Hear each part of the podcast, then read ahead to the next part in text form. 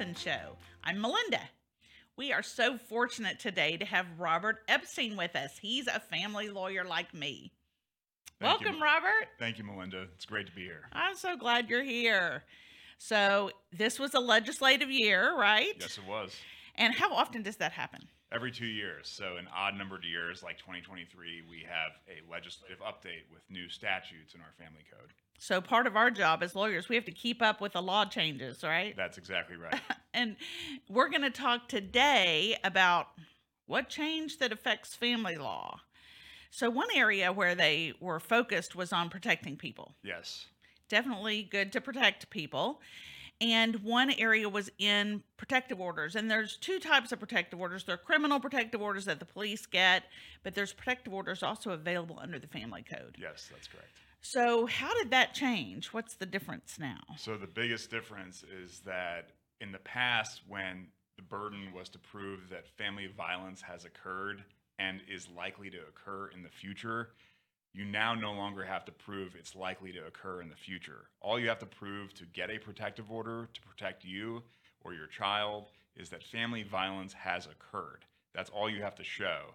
And so that's a significant change because essentially it took away the burden to prove two prongs or two elements uh, to, to be able to qualify for a protective order. Protective order is a big deal, right? Yes, yeah, it means that you can't own a gun. It means that you have to stay a certain minimum distance away from the protected person or face criminal repercussions, among other things. And it's not just it doesn't just affect the perpetrator that stay away from this person. That could be handled with an injunction. It's it's a bigger deal than that, right? And Yes. it could affect their job status. It might affect their ability to get a job in the future. So not to be taken lightly, right? It's a No. big deal. Yes, very much so. And difference between a protective order and an injunction if somebody does come within 500 feet and the injunction says that and the protective order says that. What's the enforcement difference? Sure. So, with respect to a protective order, uh, the the uh, the person who is violating the protective order can be arrested for violating the protective order. Uh, the person who is violating the injunction can be held in contempt of court, but not until there's notice and hearing. So that requires an actual evidentiary hearing before a judge in order to be punished. Whereas with a protective order, you don't have that requirement for enforcement. You can you can go to jail if you violate it. They step on the lawn, police can come take them. That's correct. Okay, so you mentioned the difference now is it we no longer have to show violence is likely to occur in the future. Correct. That was difficult to show in some cases. Like how do we talk about what's going to happen in the future? It was, and and it was actually the best defense when you when you actually represented somebody who was accused of committing family violence. You know that this person is not likely to commit family violence in the future because they're doing A, B, and C, getting counseling, going to recovery, whatever it may be. Just the fact that they weren't living together anymore Right. Right. For sure. really lessened the chance of fi- family violence occurring in the future. They don't have physical access every day to this person anymore. That's correct, and especially if it was just like a, a an isolated incident, you know, Mhm. like a like a one-off. You know, it was harder to prove that family violence was likely to occur in the future Mhm. if it was, for example, a long marriage and this incident of family violence was was you know once in say 20 years. Um, that was the best defense for for the alleged perpetrator, Mhm. and now that's no longer available. So now I think, and see if you agree, that the focus and the fight's going to shift to the definition of family violence. That's correct. So, what is the definition of family violence? So, family violence is an act that intends to place a person in uh, fear of their bodily safety or that actually uh, results in bodily harm uh, to that person. It, it could actually be a threat that reasonably, reasonably places that person in fear of his or her bodily safety. So, it doesn't have to be you put them in the hospital. That's correct. It could just be threatening, I'm going to kill you. That is 100% correct. So, that's a big difference, right? Putting somebody in the hospital is very different than I'm going to kill you said in haste. I'm not saying people should say I'm going to kill you, Right. but I think most people could see a difference in that. Oh, a- absolutely, and and uh, there's no, you know difference in the family code uh, among the types of family violence. There's no different levels of degrees of family violence. It's all under the same definition. So if if you have one incident of making a threat that reasonably places a person in fear of their bodily safety, that by by definition is family violence that could uh, result in a protective order against somebody for two years. And it says the judge shall That's correct. give a protective order Yeah, if they find that happened. They're entitled to one. That's correct.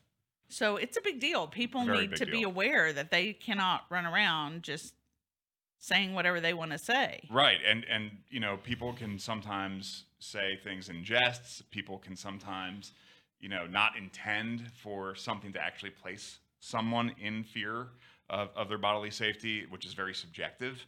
Uh, so, yeah, I mean, everybody needs to be very careful and and, sh- and should be careful anyway, but but especially now. And texting, there's so much communication by text now. Younger generations, they text everything. Yeah, it's easier to prove, and I mean, you can easily record somebody on a smartphone nowadays. So you know, it's uh, it's a lot easier to prove uh, what somebody said uh, than it, than it once was.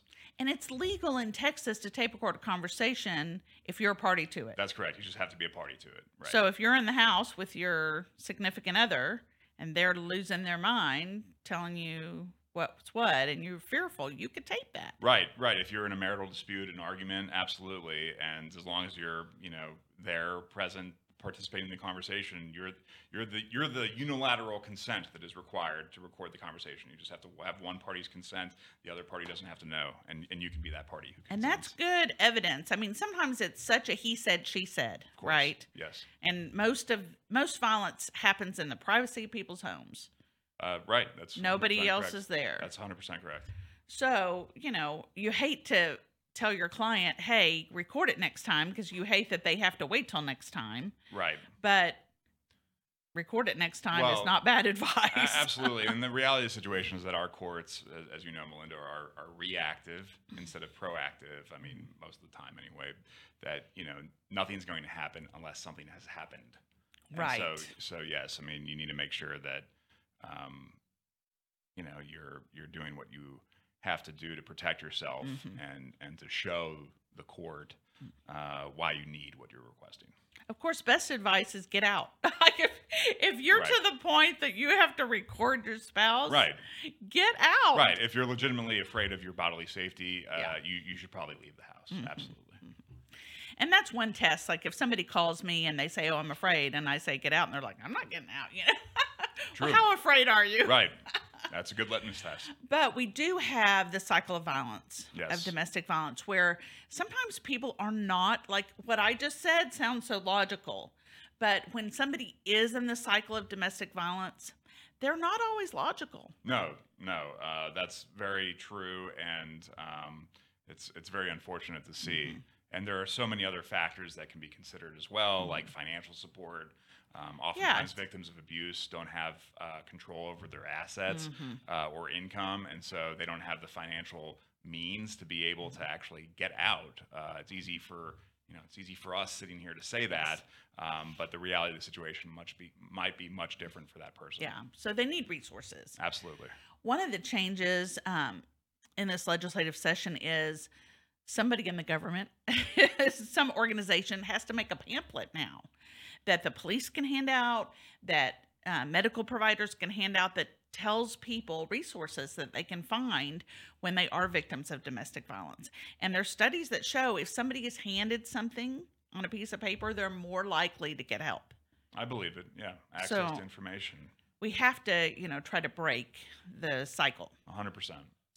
Okay, so another area that's kind of a protection area is the possibility now of having a standing order, and you can explain what that is, or in the protective order, language about tracking and following. Right. Tell us about that. Sure. So now uh, you can get an uh, injunction or a restraining order uh, without an affidavit, without requiring proof uh, that prohibits somebody from following you or having somebody hired to follow you, uh, or that prohibits somebody from tracking your vehicle, even if that vehicle is titled in your spouse's name, they can be prohibited from tracking, placing an air tag in that vehicle, which which is actually lawful if they're on the title to the car. But now there is a statute that says that essentially upon request, without an affidavit, anyone can get a restraining order that prohibits um, the other the other spouse from doing these things. And and that's a huge development in the law because in family law we've had private investigators, you know, that that do surveillance. Uh, and and now uh, that might not be uh, the resource that it once was. I tell you, when I heard that change, what I immediately said is, "Are we in America?" yeah. I mean, how can you not be allowed to have a private investigator follow someone? This is like freedom of movement. Aren't- Don't we have a right to develop our case? What if they're doing really bad stuff? Right. Right. Yeah. What if they're endangering the child? How am I going to prove it now if I can't have somebody follow? Right, them? right. I mean, there there are significant repercussions as a, as a result of this new statute, without question. So it's not automatic. They have to ask for it, or we don't know if one of our counties will put it into the standing order. What is Correct. a standing order? So a standing order is is is like a temporary restraining order, like a temporary injunction that prohibits uh, parties in a, a child custody suit or in a divorce from doing certain things. And when you file a suit, for example, in Dallas County where we are now, there is a Dallas County standing order that applies to any child custody suit or divorce in Dallas County. And it's a list of things that are prohibited, that the parties are prohibited from doing. And it automatically applies to the person who files the suit and then to the person who is served with this with the suit after they receive notice of it. That these things are uh, orders of the court that say what you cannot do and what you can do. so the judges are going to have to decide if they add that. Correct. And and many of the things that are in the family code that you can automatically get without an affidavit, such as now prohibiting tracking somebody or following somebody, are already part of the standing order. So it's to be determined whether Dallas County and, so, and some of the surrounding counties that have standing orders are going to be following that and adding that to their standing order. You know, I for some reason my reaction to the tracking, I kind of get that. That's back to the protective piece. Sure. That's not a professional. 100%. uh, That's an individual putting a tracker on your car and to go follow his wife or her husband and make a scene at the boyfriend or girlfriend's apartment and beat him up. You know, Right. Like I see that. Right. Don't put a tracking. I'm I'm with him on that. I agree. but a PI is not a danger. No, it's a li- it's a licensed professional, Right. you know. So to me, that's a world apart. And that's the opposite, which is we're trying to protect children. Right. Maybe they're taking the child into a dangerous situation around a dangerous person, around someone they've been court ordered not to have around that child. Sure. Sure. How do we prove that now? Well, you hope that this injunction is not part of your case. uh, it, it, it's going to be a lot more difficult to prove. Um, you know, child uh, statements oftentimes are considered hearsay and and um, you know not allowed as evidence in, in a child custody mm-hmm. proceeding. There are exceptions to that, of course, but yeah, it's gonna it's gonna be interesting to see the implications of this. Okay, so you led us with your talk about children's interviews. That leads us into the child custody evaluation statute. So there was a couple of changes to that. Yes. And tell us a little bit about that. Sure. So, uh, a couple of things with the child custody evaluation is now there's a requirement that the interviews with the child or children in a child custody evaluation must be recorded by audio visual recording. Uh, that is significant because in the past, children interviews by child custody evaluators were not recorded, or at least it wasn't required to be recorded. And I think it was best practice probably for most evaluators to not actually record the child interviews uh, because they were concerned about a parent getting a copy of their file, which would include a copy of the of the recording. And and the reason why that's significant is because you don't want the child, uh, you know, to be essentially the victim of one record of, of one parent saying, "Hey, I heard you on this recording," and Mhm, just mhm. browbeating them over it. So you know now that option, uh, unfortunately for those types of parents, is out there uh, with with the requirement that the child custody uh, evaluator record these interviews with the children. And it's going to be video and audio. Correct. Uh, it says audio visual, so I I would you have to assume that that means you know a, a video Right. and audio uh, They'll be wearing like a body cam, or they'll have to be in a room where they have the camera. right. I think um, I see the reason for it in the sense of lawyers should have a right to know what the proof is. Sure. Right? It's kind of like before this evaluator didn't even have to tell us exactly what they said. So, as a lawyer, how do I fight against mystery proof? Sure. So, in that regard, I see why, as part of the case, the lawyers would want that. But you wonder if a teenager who knows they're being recorded is really going to be frank and earnest with a custody evaluator. Yeah, that's another very important consideration that you bring up. It's obvious it's not private. Right. right. I, I, I think that that's that's a very good mm. point.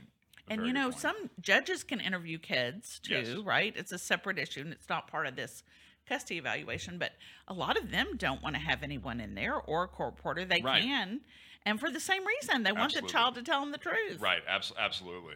Absolutely. So, so you wonder if it might help in some ways. It would certainly protect against some rogue custody evaluator. it would. It would. but it might hurt getting to the truth. Yeah, I mean, it may be well intended, but I think in practice, it's it's going to have uh, more negative consequences than uh, than potential benefits. I think the whole we've had over really several years now, the child custody evaluation statute has gotten meatier and meatier. Yes. More and more rules about who can do it, how do they do it, which again has some good points is it's not just somebody making stuff up, Right. but it's made them take longer and it's made them more expensive. No doubt about it. Yeah. So you wonder if this is just another piece that's going to make people say forget it. Yeah, and then and then it becomes harder to find good people to actually do these evaluations. Oh, yeah. You know. then you just say, just put your evidence onto the judge. Forget the child Right. custody evaluation. Right. Yeah, no, and and and the other thing, um, you know, with the child custody evaluation and this new legislative update is that the legislature has made it clear that we can now hire a rebuttal expert uh, to challenge the child custody evaluator's recommendations. Uh, in the past, in some cases, these experts were um, disqualified or, or I guess removed, excluded from testifying because they did not actually do a child custody evaluation. And the Family Code makes clear that in order to give opinions, recommendations on conservatorship, possession, and access, you have to actually meet the elements of a child custody evaluation. You have to do a child custody evaluation. So these rebuttal experts uh, who were hired by one side who wasn't pleased with the child custody evaluation to challenge it, uh, in some cases had been excluded from testifying. And now the family court uh, or the family code makes clear that under the new legislative update, uh, you can hire a rebuttal expert uh, who can challenge the qualifications of the evaluator or the methodologies of the evaluator. Uh, as long as they don't give an opinion on conservatorship, possession, and access, they're able to testify, which means that uh, the ability to uh, essentially provide some checks and balances on the child custody evaluation has has become a little bit better as a result of, of this legislative update. Yeah, I like that. I mean, I think that's good for the trier of fact, whether it's a judge or a jury, to have somebody else say, look, they didn't do XYZ, or hey, what about your qualification? Are you really qualified? Sure, sure. And I guess as lawyers, you could make argument about that before or cross examine the person, but this is another professional who, you know, in theory, has the same type of qualification or better, who can say, ooh, maybe they should have done XYZ. Right, right. Yeah, it's it's uh, you know basically peer peer review. Right? Yes, yes. So I think that's, I, I like that change. Yes, me too. So it's a little bit easier now to adopt your stepchild. Yes, that is correct. For step parent adoptions, they don't require the uh, the social study or the evaluation uh, for the adoption placement anymore, which is which is a good change, uh, and I think that will hopefully encourage step step parent adoption uh, in cases where you have a healthy marriage uh, between a biological parent and a step parent, and you know the other biological parent either might be deceased or maybe his or her rights were terminated. Uh, so I do think that is a, a good change. Yeah, I think it was one of those things that it just got lumped in there with regular adoptions where you really do need that evaluation. But they, people are having to pay money for something that was silly. Right. Like if I don't adopt them, they're still going to be in this environment. So what's Right. the point of it? Right, right, It's not the same as a newborn adoption where we're looking, is this a good placement? right. Yeah, You it's know? already their reality. They're already Right, it is their with the. So what's the Right, point? Right. And wouldn't we rather have the step parent have legal obligations to that child? Absolutely, we would.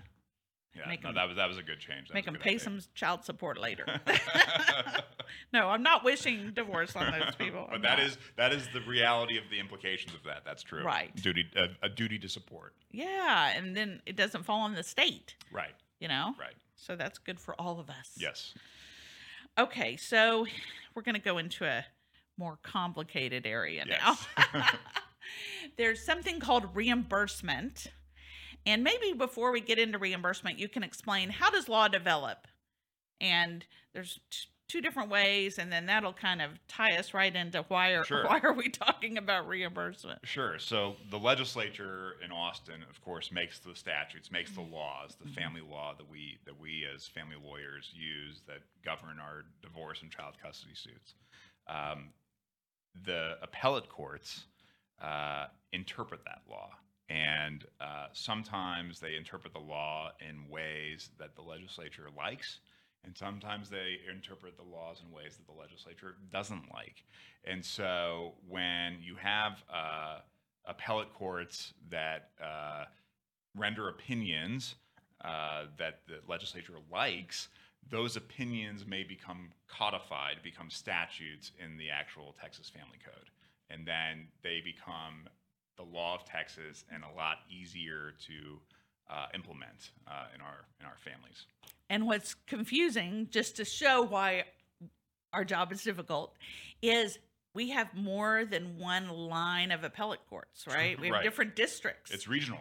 and they do not have to agree. No, they, they don't. So, for example, the Court of Appeals in Dallas might have a different interpretation of a statute than the Court of Appeals in El Paso. And what the El Paso court decided in one appellate case doesn't have to be followed by, by, by a Dallas court. Uh, of course, the Texas Supreme Court needs to be followed throughout all of Texas. Any decisions made by the Texas Supreme Court need to be followed throughout all of Texas. But a lot of family law appeals don't make it all the way up there. So you have different appellate decisions in different regions of Texas, and when there is a problem like that, sometimes it's uh, it's handled through the legislature to resolve that appellate split and have it codified in the Texas Family Code in a way that applies to the entire state, the way the legislature actually wants it to apply. So we just had a big codification in reimbursement in the Yes. area of property division, confirmation in divorce cases. Yes, we yes we did in, in the reimbursement statute. So explain what all that means. Sure. So Texas is a, is a community property state, and so that means that uh, property that is acquired, uh, obtained during the marriage, is going to be presumed to be community property that would be divided upon divorce. Okay. Uh, the Texas Constitution and the Texas Family Code. They, they do provide for separate property in Texas to be protected if you can prove by clear and convincing evidence that property you owned before marriage, property that you received by a gift or inheritance, those things are separate property not to be divided in a divorce. And so the reimbursement statute in the family code deals with reimbursing one estate, meaning the community estate, by a spouse's separate estate or vice versa, or technically one spouse's separate estate could owe a reimbursement claim to the other spouse's separate estate. So think of it as just shifting money around between the different types of estate estates depending upon the property that we're talking about. And so, for example, the, the best example to, to use here would be a house. Okay, so say uh, a couple gets married and one of the spouses already owns a home and they decide to make that home their marital residence. Well, the home was owned before marriage, say by the wife, and it's, it's therefore the wife's separate property. But during the marriage, uh, there is a reduction in the mortgage principal that is paid by the community because both spouses' income during marriage would be community property. So the money that is being contributed by both spouses during the marriage to pay down the principal debt of wife who owned the house before marriage would create a reimbursement claim from wife's separate estate to the community estate because the community conferred a benefit to wife's separate estate that the community does not receive a, a benefit from itself because it's not the community's debt. And I know that's hyper technical, but that's the best example that I can give. Okay, I'll say it back to you. So it's her house. She owned it before marriage. So the court cannot give that house to him. The court cannot make her sell that house. It's her separate property house. Correct. But they lived in that house for seven years. And husband took his little paycheck every month and helped pay down that mortgage. Correct. So he's saying, wait a minute. I don't get anything out of that house. That isn't fair. I spent seven years paying on that house. So this is the make it fair statute. Right. That's exactly right. That's what this is all about. It is all about a fairness, um, equitable remedy uh, for for the estate uh, that didn't receive a benefit uh, during the marriage. And this isn't a shall, this is a may. That's correct. It's discretionary, So the judge has the right to make it fair, but doesn't have to. but doesn't have to. right. That's true. and what I like about that, even though it's frustrating if you're trying, you know, you'd always like a shall if you're getting the dollar. But what I like about it is some of these circumstances are complicated, and there could be a lot of different fairnesses to be considered, not just that one fact pattern. There could be other things that happened in that marriage financially that the court could consider and weigh in deciding if they're going to recognize this claim or not. Absolutely. And and to that point, Melinda, there's uh, this notion of offsets to reimbursement.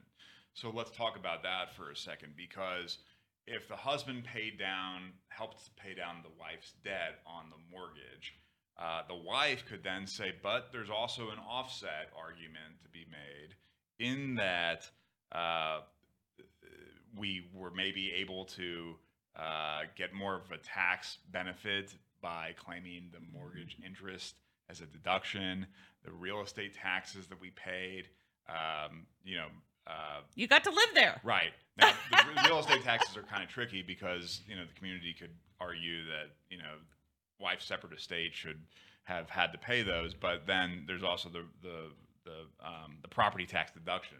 So uh, what's what's interesting about the the new reimbursement statute is that they did codify some of the offsets, uh, which would be income received. Uh, so if you had a rental property, for example, uh, the rental income received from from a separate property rental uh, could be used as an offset, or the reduction in the amount of any income tax obligation based upon a deduction that you can claim. So, just kind of a little interesting addition to the statute there. This is where um, family law can get really complicated Right. because what you said at the beginning of that conversation was if you owned it prior to marriage, it's separate, or if during the marriage you received it by inheritance or gift. But in many cases, the income off of your separate property is community. Correct. Correct. So, and it's really almost item by item what the rule is about that. Right.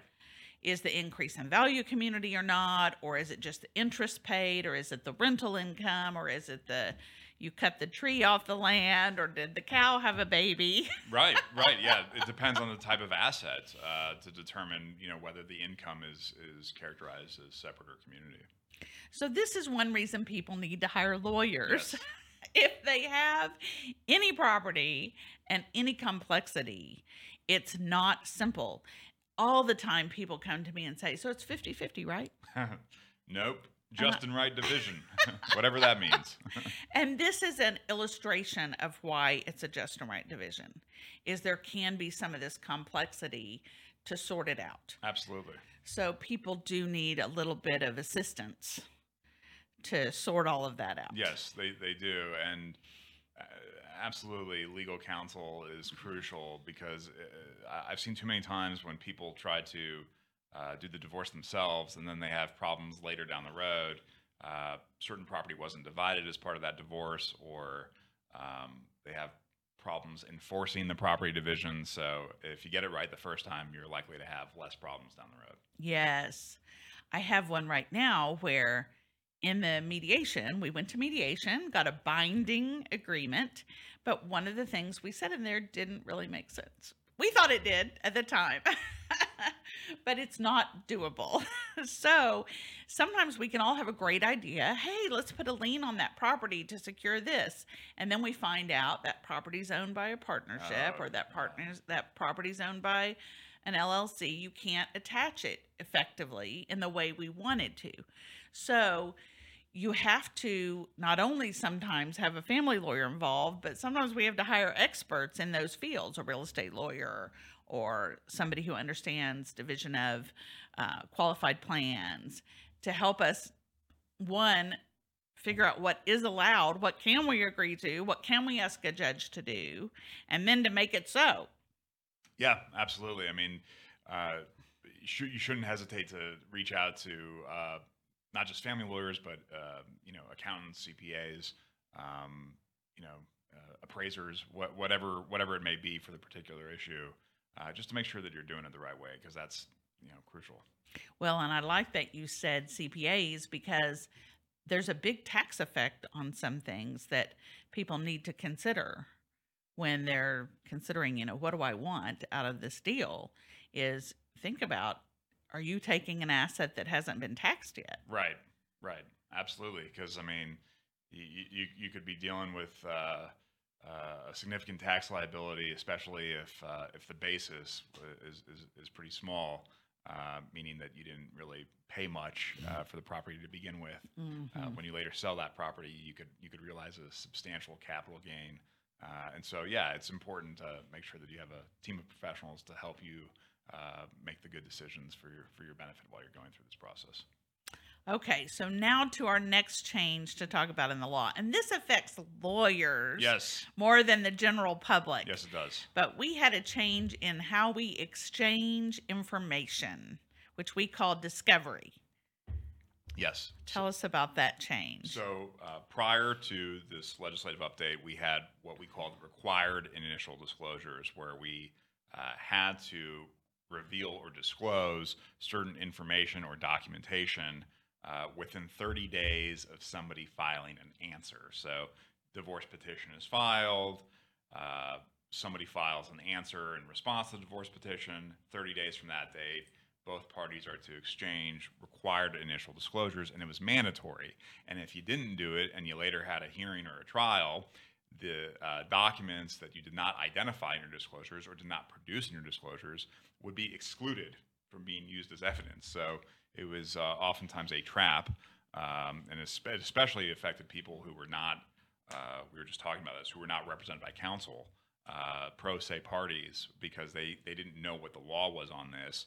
And so now, in order to get that information and documentation, uh, one party actually has to serve the request for disclosure, which provides notice now to the other party that he or she has to turn over certain information and documentation within 30 days of receiving that request. So this initial disclosure that it hadn't been around very long, that law. No, maybe maybe two years. yeah, So it didn't work. So sometimes the legislative session they meet, they pass something, then they get so much feedback in the next session 2 years later that hey, we don't like that. Right. we need to change it that they will so in this instance they did a very special rule like initial disclosure still applies in other areas of law it does. but for us it went away because it didn't really fit the family law model very well Right, right. And I, I think it just became kind of a gotcha trap uh, Mhm. that people were taking advantage of. And so now there's actually this notice requirement that, okay, you know, now I know somebody's requesting this information and I have to turn it over within 30 days. And if I don't turn it over, then, okay, it makes sense that my evidence would be mm-hmm. excluded because it was requested and it wasn't turned over.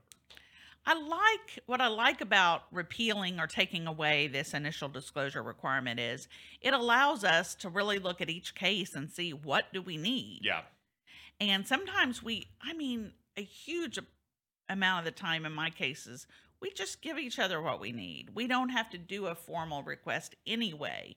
But the initial disclosures required you to give certain things, whether you needed to really swap that information or not. Right. Yeah. It, it was uh, it, it was pretty uh, time intensive, and Yes. so I think that this is going to allow uh, people going through a divorce to save money, uh, which is which is always great. So I think that this is this is the effect of, of that uh, legislative change is that we don't we don't have to do this now. Yes. Uh, so I think it, I think it was a good change overall.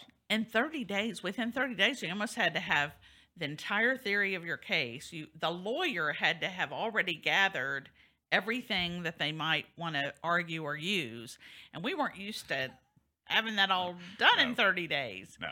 so I, I feel like by the time they repealed it i'd kind of gotten used to it True. Yeah. but uh, i still agree that we're better off without it And, and I will say, I mean, it was helpful in those cases where you know you represented somebody who might not have known much or anything Yeah. about the assets. You didn't even have to request this information; the other side was required to produce it. So that was helpful. But now, like, if you if you need to know something, all you have to do is request it, and they have to turn it over. I feel like uh, it did. Like I can think of specific cases where I was really effective in a temporary hearing, just shutting the other side down because they hadn't provided yeah, it. absolutely. And so it kind of lawyering, you know, the case. It was kind of fun, but it wasn't fun if it was the other way. Right. if, if I hadn't produ- provided something and then later in the case figured out, oh, I want to use this, you know, then you were asking for leave to give something late, and it just increased the expense of everything. It did. Yeah, it was a lot more paper pushing. for sure. Yes. And if you look at it from a purely justice to be served, I mean, I do not think it's just for a pro se litigant to be able to put on no evidence at trial because they didn't know about this. No, that's not right. They're not lawyers. They they don't know, uh, and maybe they can't afford an attorney. And and so yeah, that that was a trap that I think uh, pro se parties, um, especially to your point, you know, Mhm. were, were taking advantage of. And we have in our area of law more pro ses than probably most other areas. We do. I mean, divorce and child custody affects all walks of life. You know. Mhm. So it, it was having a too heavy handed of a of approach. When the legislator meets, do they just sit around and say what laws should we change? How does that work? Well, there. I mean, there's there are, there are committees and and there are lobbyists and uh, you know lobbyists. Uh, of course, they they lobby or try to uh, persuade for the legislature to do something, make certain changes in the law. Uh, there's the Texas Family Law Foundation, which is which is uh, uh, comprised of Texas uh, family lawyers and professionals uh, who you know give their two cents about certain things they see working in the practice and certain things they don't see working in Mhm. the practice. And and the, the legislature, um, you know, listens to to them and also listens to others uh, out there who you know family law is affecting. Yeah, so it's usually driven by something bad happened from someone's perspective, or something better could happen.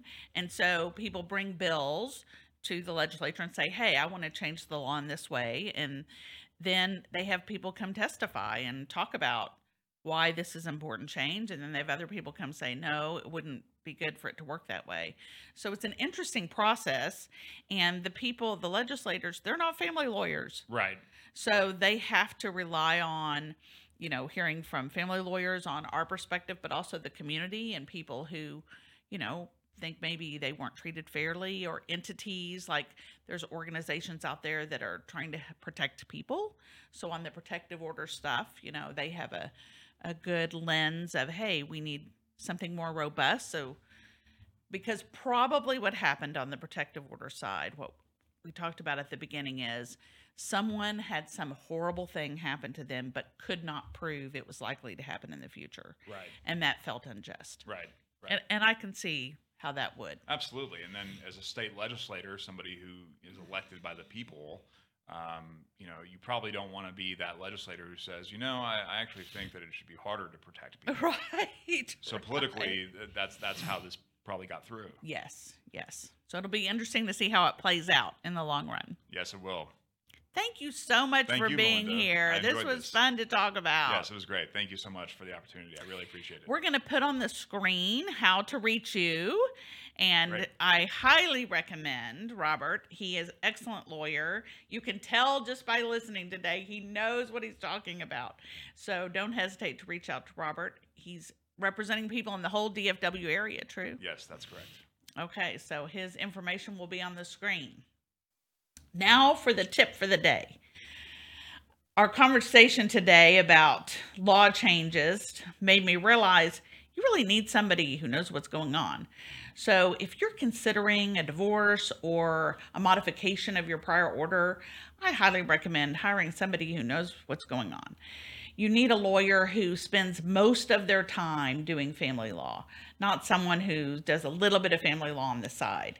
They're not going to spend the type of time typically uh, digging into what did the legislature just do if it, if it isn't a big part of their practice. So a good question to ask when you're interviewing is, what percentage of your practice is family law? And it's always good, whether you're hiring a lawyer, a doctor, or anything, to maybe get a few opinions and ask each person, hey, who are three other people in your field that you think are excellent? That's just a good, easy way to find out who out there is good.